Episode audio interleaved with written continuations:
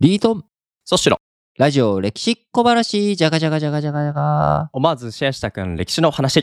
今日は金曜日で、前回までのね、3回にわたって、えー明治維新の十傑の中の非後、あ、ごめん、非前半、非前派、非前派、、はい。いよ。マイナー、マイナーっぷりがね、今でも分かったね まだ薩長と非。薩長で、あとって、非。非っていうのは覚えたんだけど、うん非、前なの、語な の、どっちなの、ごちゃごちゃっみたて、いなね結局なごっちゃごちゃってとね。なってはいるんですけど、あれですよ、まあ今でいう佐賀県ですよね。今で言う佐賀県、うんうんうんそれでいいよね。そう佐賀県。まあ、佐賀県のイメージがこの明治維新前後でそんなに強くなかったなっていうのは正直な感想感想というかもともとのイメージでしたけそどうだよね。んでそのね、まあ、はい本当に、その、目立たないうん県だし、目立たない藩だろいやいやいやうというふうに思っていたら、思ってたんですけどもまあそんななんかイメージが薄かった佐賀県ですけども、うんこの明治維新をその語る上で語る欠上かでせねない欠かせないん欠でかすよせない実なはっていうことをすごい知れてなんかすごいあの頭良くなった気持ちが ねまああのー確かにねその、本当の幕末の幕末というか、うんそのまあみんな大好きな新選組とかはい坂本龍馬とかっていう風にすると目立たないんだけれども、はいまあ、だからまさに坂本龍馬が死んだ後に目立ち始めるんだよね。なるほど鳥な羽るほど伏見の戦いとか、うんうんその後だから、はいはいなんとなくそれでこうイメージがうん湧きづらかったりとか、まあ、はい脇役みたいな感じになっちゃうんだけれども、実はその脇役がいないと始まらないとうんうんうん。いうことで、はい。えーその後の明治新政府になった後は江藤新平がね、はい。えー近代日本のうん司法制度を整えていったうとんいうんうんう。ような話を前回したわけですけれども、いやーでもこういうまあ激動の時代っていうのうんうはん本当にもう目まぐるしいし、目まぐるしいね、うん争いが絶えないなっていうのは改めて思いましたね。そう、んそうなのよはい。で今回はですね、はいえーとまあ、前回本当は2回でねうん終わらせるつもりでいたんだけれども、はいまあ、3回になってしまって、えー中途半端に1回がはい。浮いてしまっているので、今日はですね、はいまあ、今ソッシーも言ってくれた激動の時代つながりほうほうほいうことで、いや僕は非常にその激動激動と見たときにうん一つあるのが、はい。まあいろんな激動あるわけですよ。うん。いろんな激動あるんですけど、やっぱり民末新書民末新書。うんと、お中国のね、中国か。民のはい。王朝が滅び、それは民末はい。新書。新っていうのは日清戦争の清い新ですね。はい。えーこれの書、はじめ、はい。えー民末新書の激動。これもね、うんなかなかやっぱ激動っぷりがすごいなぁと。ちなみにウィキペディアで民末新書って見るとですうね、んうん。めちゃくちゃ長いです。長いっていうのはページのペ長ージさがが。量が多いってことだなえー、そんな語ることが。それだけ民末新書っていう単語でこんなに盛り上がってるんだ。はいだはい。まあ日本語に置き換えたら幕末うん明うん治維新みたいな感じだよね。うんうんうん。あ日本語の民末新書でもめちゃくちゃうんうん。ウィキペディア長い大きいんですけど、はい。この、まあ、激動の時代というところうん。これをねちょっとおうん軽く取り上げていきたいと思うんですが、ぜひぜひ。あのーうんこの民末新書はい。のおーこう人としてうん。まあ、いろんな人がいるわけですよ。低、あのー低成功とか、うん。あのーまあ、日本だったら、あのー国戦や合戦とかのね、モデルになってたりとか、はいまあ、そういう人物とかがいるんですが、はい。あの、非常にうんこの民末新書の時代というのは、はい。あのー非常にある意味グローバルな時代で、うん。うん要は、もともと民といううーメインチャイナのうん。中国本土のところの王朝が、うん。北から今のおー東北三省、うん。まあ、旧満州のところから来た人たちに、はえい。ー統合されてしまううん。いうところ、あるいは台湾とか、まあはいオランダとかで、そして日本にも長崎があり、うん長崎には多くの、えー中国人、えー貿易商がいたりとかする、そういうグローバルなネットワークの中で、再編が行われていく、地殻変動が起きていくとはい。いう時代なわけなんですが、はい。えーこのお民末新書の中で、うん。僕が一人、あえてはい一。人だけ選べと言われたらですね、うんはいまあ、いろんな人がいるんですけれどうん。も、うん。コエンブコイン部。コエンブ、はいこれあのねコエンブってなんか難しそうな名前に聞こえるんですけど、うんはい漢字は実はそんなに難しくなくて「うん。子」っていうのは、はい。えー、顧問の子ですね、はいうん。えーで、演武演は炎、炎。うんそ。してたけしうん武士の部なんかなんかかっこいい名前なんですよ、子演武うんうん。でこの人は、えー中国の暦で言ったら、はいえー万暦41年万歴の。 1613年うんうん。だからまあ本当にその大阪の陣の直前、うんうんだからまあ本当にもう江戸時代うん。頭のはい。人物ですな日本史でいたら、はい。えーそして後期はい21年、僕の大好きな後期帝はいはいはい。えーこの人の1682年、うん後期21年までの、うん。えー約70年間はい生きた人物なんですが、この人ですねはい。何をそんなに私はう好んきかというと、はい。あのー各地ではい。義勇軍を結成してですねはい。その秦の支配うんうにん抵抗するとうーん。いうことをするわけはでいす、。はい。従わずに戦い反戦乱、ううん、続けると。戦うと、ん。もうねその北の野蛮人どもの支配なんか受け付けないぞと、従わないぞと。従わないとうん以前ねこのうんラジ歴の中でももう何年もラジ歴やってるから何回か取り上げてると思うんだけれども、ややっぱりこの民末新書の時代に中国、えー当時のねメインチャイナに住んでいる人たちというものはあー総髪っていう普通の、うんおー髪型とかから弁髪を言えとラーメンマンのね、はいはい、はい。えー弁髪を言いなさいとうん。いうそういった時代に変わっていってしまう、うん。風俗が変わっていくわけですよね、うん自分たちのはい生活習慣が。これは非常にいや弁髪を言えってなかなかの覚悟がいるわけですよ。 そうですね。うんいやいやいや。でそういったものに対して支配に反乱を企て反抗し、うん。各地で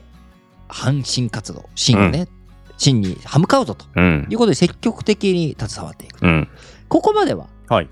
まあ、ある種普通というか、そうですね。まあ、激動とはいえ、まあまあ、ありそうまあなまあよくある。る話ですよね、うんうんうんその反乱分子がはい。いてと。ここがね、はい。面白いのは、おお。各地を流浪するでしょまあ、義勇軍を結成してっていうのが。とかね、で、いろ自んな分が場逃所ねげたりとかもうん含めて、うん。確かにで確かに。この人実はコエンブという人はですね、はい。学者なんです。なんか義勇軍を結成するなんか。だかはらい学者だからこそ、うん逆に当時の学者、儒学者ですな。はいはい。儒教の精神とかにのっとって、やっぱりその戦うべき時に戦ううん。こうなね孔子の論語の中でもあるじゃないですか論語の中うにん。 「子曰く」「子曰く」って言うんですが、まあ孔子先生はこうおっしゃいましたという中にはい。 「義を見てせざるは勇なきなりほう。」論語の「伊は勢い第二」っていうね、まあもはうい本当冒頭ですようんうんうん冒頭のところの、はい。えーところに「義を見てせざるは勇なきなり」とうん。いうことで「義」はい。ね本来やるべきことああはあや。るべきことを前にして、義を見て、はい。義を、ここで自分うた、ん。助けなければいけうない。ん。やらなければないけない。立ち上がらなければいけないという時に、それをやらない、うせん。ざる。はい。義を見てせざるは、うん。言うなきなり、うん勇気がない、臆病者あと。ーそんなやつは、うんうん。家帰って寝とれ、この野郎と。うんうんうそんなもん。んはね、学問でも何でもないと。あいや、学者だからこそ、今のね、学者っていうのはお家で、うんまあ、お勉強っていう、まあ、それ平和な時代はそれでいいかあ。もしれない。うんただうん。激動の時代において、義を見てせざるを言うなきなりを、まさに実践した人物なといるうほことど。で、うんまあ僕がこのコエンブという人はですね、なかなかそこが面白いなと。うんうん。えーだからまずそもそも自分は学者で、うんた、だ、その腐敗している民王朝に出資を自分が仕えるっていうことはしなかったんだけれどうも、ん民っていう国が滅んで秦が出てくることに対して、それは間違ってるうんということで、義を見てせざるは言うなきなりと、うん反乱軍とか義勇軍をね、えいやー作ってうんうん頑張ったりとかしながうらん各地を流浪していく中で、中ででも学者なんですよ。学者各地を流浪するにあたって、うんそこに馬はにいろんな書物を満載して、ほうほおうここほがこの本に書いてあったここかと、うほうほ書いてることとちょっとここ違うなとか、ううんうんうんあ本当はこうなのかとか、うんそういう実地研修、実地調査、査地理とか歴史はいの研究をうんやってたんです ね義勇活動をしながらなので、まあ、コエンブという人はもともと学者的な性格の部分もあって、うんうんまあ、非常にいいろんなこう学びをしていたとでさっき言った通り、義を見てせざるは言うなきなりというね、まさうにんやるべきことをやるんだということ、でその中で、まあ、義勇軍も組織するし、うんせっかく、まあ、義勇軍を組織して各地を回ったりとか、うんああるいは逃亡ルしたりとかねするタイミングにおいて、うんすまあ本もをやっぱりね、はいい、ろんなこう何かを考えたりとかするのに、うんうんまあ自分の本とか文献とか歴史書どういうふうに戦ったらいいかとかっていうのを考える上で、そういったものも全部持ち運んでいたら、うんあれここあそういえば本にこういうふうに書いてあったな。ほうほうほうあれちょっと違くないかとかね、まあ、そういうついでに実地調査までやっちゃって、はいはい地理とか歴史の研究にも勤しいんだっああなるていうほど。要はまさうんにこの激動の時代においてうんありとあらゆることをうん、自分のなんだろう信念を持ってやった人というかうんそれがすごく僕この人の魅力だと思うんだよね。なんか自分がそのいいろんな場所に行くじゃないですか、うんうんで行った土地土地で感じたやるべきこおーそうと、ね、うん、これにまあ忠実だったり素直だったりでかつ多分きっと一人じゃなくていろんな人巻きそ込うんだだんでねしょそううね。だろうね。うんうんうだん、でそれが結果、まあ、義勇軍の結成だったり、まあ、学者としての実地調査だったりっていうところで根本のところはやっぱ目の前で自分のやるべきってところに実直だった実直だったとそ思うう。いう姿勢なんですかね。だと思うね。だからこの人がその後この秦の時代の日清戦争の秦の時代はのい、交渉学っていう、まあ、考えて明かすはい証明の証、うんえーこの交渉学っていうものの祖はい源流と言われる人物になっていくわけ、えーなはんですよだから時代を本当に激動の時代から新しい潮流を生み出した人といあ、うこともあり、うんまあ、このはいコエン部という人、うんはい、ぜひね皆さん、まあ、なかなかこれは知らん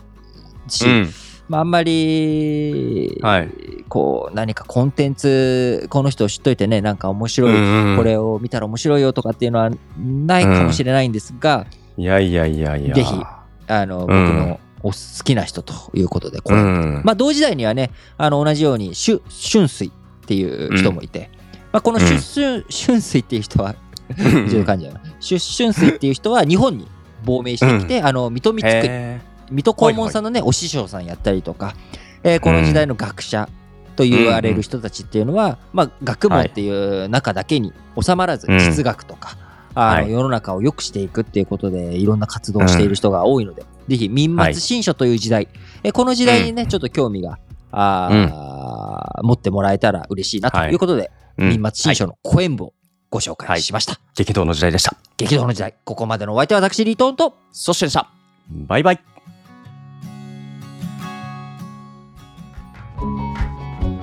ラジ歴リスナーの皆さん、こんにちは。